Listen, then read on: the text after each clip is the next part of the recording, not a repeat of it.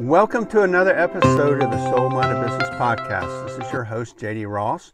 Now, if you're listening to this on the podcast outlets, you might notice at the beginning or at the end a reference to my filming location. We are going to be posting these on YouTube and on our website at circlethepanna.com. So wherever you want to find those, that's where you can find them, on the podcast outlets. You can find them on YouTube. You can find them on our website. And here's why. Well, we do have some people that are requesting videos, so we're going to accommodate those videos. And also, we're going to have guests that are actually going to join me in the cab of this truck. And for another reason, it's where I'm most comfortable. So yeah, just listen in. Our intentions are always to help you on your own personal journey, where you're listening or you're watching. So just stay tuned. And I want to start, first of all, by thanking two people today. One is I had an opportunity to go on a tour of Phillips Academy in Charlotte. They are fantastic. Special thanks to Evan. Evan not only had a role in making this coffee, he also sold me the coffee / gave me the coffee. I was saying, like, I've got to try that out. And he gave me this French Vanilla Phillips Academy Flavor House. Can't wait to try it. And then, you know, I was on my way and stopped in to notice Jesse Brown's in Charlotte and met a guy named Turp. And man, he sold me. He sold me what I was looking for. And then when I said, man, I love that hat, he said, it looks good. I said, well, especially it's my color. Well, he didn't bite into that bit of talking about myself, and he just said, well, how about this shirt? So he did a wonderful job of service. Way to go. So if you guys are in Charlotte and want to check out Jesse Brown's, look for Turp. Great guy. And just, Turp, I appreciate it. And I know to the viewers, this color brown, blue does not necessarily match the shirt, or I don't think it does, but quite frankly, I don't care all that much. I love the hat, and I love the shirt as well. So let me get into this topic today, and this is called The Man in the Middle Sings. And this has been on my mind for, I would say, about 6 or 8 months, because I had this experience. That really stood out to me. The man in the middle sings. So what do I mean by that? Well, I believe that we all have this voice inside of us. We all have this voice, and sometimes we never find that voice.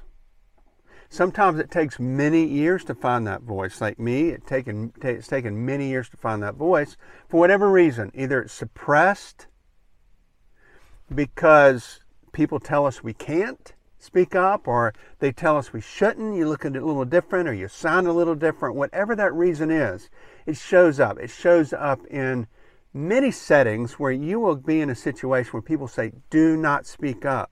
Do not share that voice. What is wrong with you? You look different. You sound different. We don't want that here. Now, I'm just not talking about businesses. It shows up in family settings, cultural settings, business settings, church, that little voice that says, you are different. And that's not a little voice. That's the crowd saying, you are different.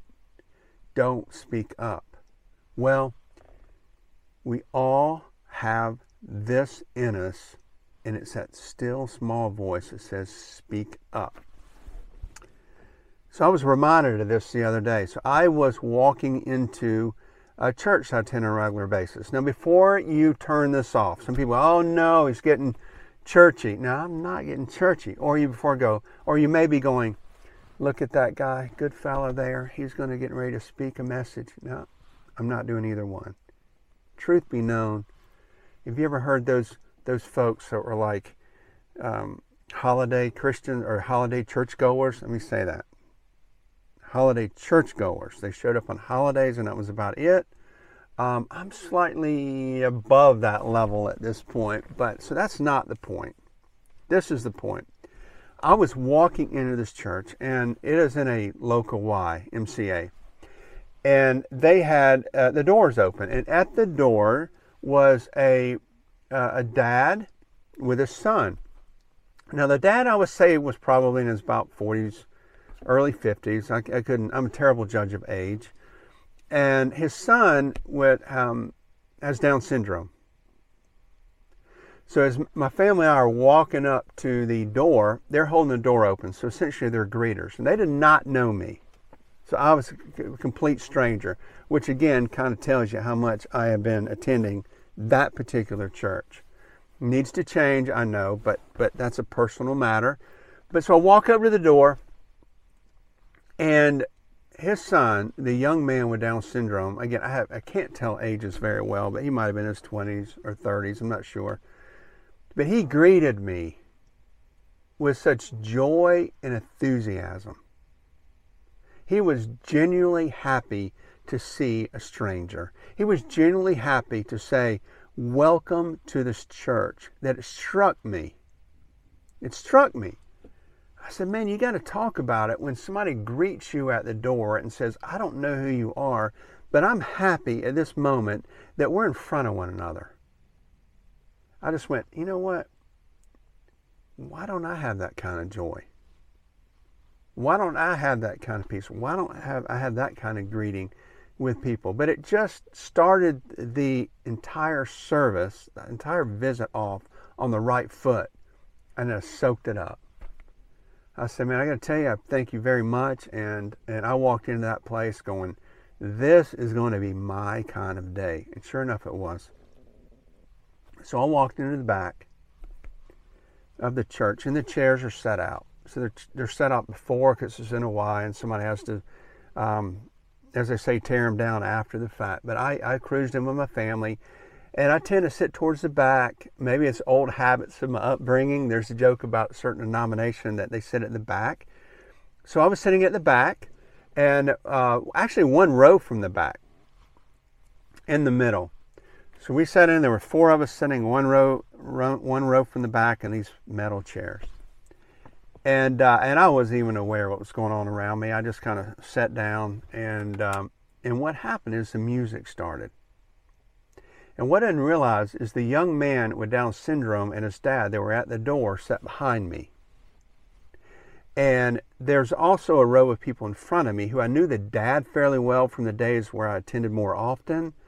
But it had been quite a while since I had engaged with him. So if you picture this, there's my family one row from the back. And then there's the greeters that when we walked in that sat behind me. So when the music started and the singing started, now let me pause right there. I have never been a singer. I've always been told I can't sing. I was always been told I can't dance. Now, no one in particular said that, but it was this, keep that voice bottled up because we don't want to hear it. Now, I can't blame that on anyone other than myself. I cannot blame that on anyone other than myself. But if you see me at birthday parties in the past, or you see me singing in a church choir, or if you see me in school singing, my lips were moving. I wasn't making any noise. I was of the belief that I couldn't stand the sound of my own voice because I couldn't hold a note. Again, I'm not blaming anybody other than myself, but it's that voice that said, do not speak up. So I was always the one. If you got close enough to me, you go, that guy's moving his lips, but he's not singing a word. That was me. So I sat one row from the back. Music started. And then what started happening was the young man behind me with Down syndrome started singing. I couldn't understand what he was saying, but it didn't make any difference. It was a heartfelt, almost emotional experience that says, I get what this is all about, and I'm singing. Again, I couldn't understand a word he was saying, but I knew the feeling. I felt the feeling. And I went, this is the most beautiful bit of singing I have ever heard in my life, because it was heartfelt. So he started behind me. Well, then in front of me, the dad that I knew, when they stood up, I recognized that he had a daughter that had Down syndrome. Now, I'm not sure the connection between the dad, but what happened is the dad started singing in front of me. Now, I will say this. I've known him a long time, and he's okay with me saying this, he is an amazing, wonderful guy. He's the kind of guy you go to any point in your life if you need something. But he started singing, and I could understand what he was singing, and he was horrible. He was horrible. He couldn't hold a note, but it was beautiful. It was beautiful. He started singing, and he started singing in a way that, again, the same feeling behind me, the same feeling I was getting was, I know what he's singing, and it's off key, but it makes no difference because he is singing from the heart, and it is moving something inside of me that is hard to explain. So let me kind of summarize the two, what was going on around me. I sat in the middle, and behind me started, this is cool. I'm filming and pausing. I'm filming outside, and there's the dam's opening up, the water's behind me, so that's the beeping noise. It's so cool to hear that. But what happened is behind me, the young man with Down syndrome and his dad started singing. Heartfelt. What was it? Worship. The dad in front of me that had the daughter with Down syndrome, they started singing. And what was it? Heartfelt worship. And in that moment, I got the point. So in that moment, the man in the middle, me, started singing. So for the first time in my life, I'm not so sure that people could hear, I believe people could hear my voice. For the first time in my life, my voice was heard.